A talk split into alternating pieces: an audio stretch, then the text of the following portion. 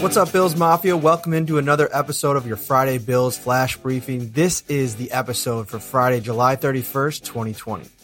Bills offensive lineman Jon Feliciano undergoes surgery to repair torn pectoral muscle. What are the potential options to replace him? Bills now at five players in the reserve COVID 19 list. They add Siran Neal and Dane Jackson on Thursday. And Star Lotulelei opts out of 2020 season. Right guard Jon Feliciano had surgery on Friday and is expected to be out around 8 to 12 weeks, a source told Syracuse.com after he suffered a torn pectoral muscle during offseason training. Feliciano had just finished rehabbing a torn rotator cuff injury that he suffered last season. He spent the majority of his offseason Buffalo training during the pandemic in a gym he built in his garage. The veteran played through most of the season last year with the injury and was in line to be the team starter again in 2020 after making a full recovery. Feliciano has been mentioned numerous times this offseason for the leadership he brought to the team last year. Bills coach Sean McDermott specifically mentioned Feliciano in June when talking about leaders who stepped up during the virtual offseason.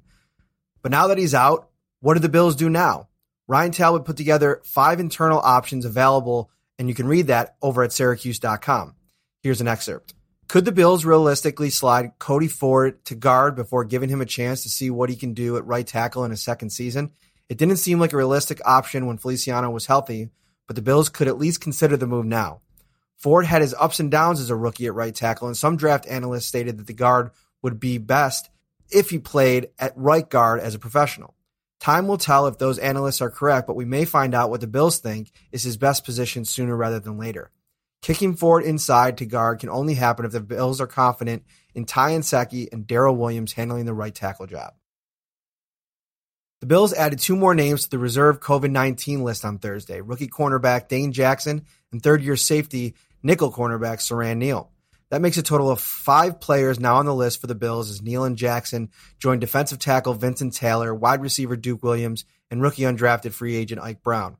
The player doesn't have have tested positive to be added to the list. The player can be added for coming into contact with another person that has contracted the coronavirus. Here is the statement the Bills released on Thursday after sending rookies home from the facility as a precaution.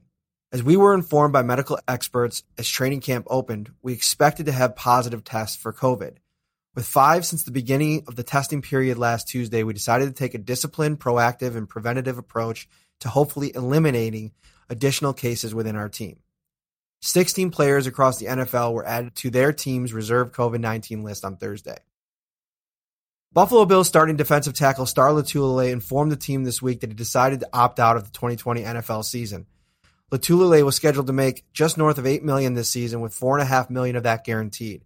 He'll now receive an $150,000 stipend instead, and the final two years of his contract will be pushed to the 2021 and 2022 season with Lotulelei now out of the mix for the Bills on the defensive line, which has added significant depth inside and outside this offseason.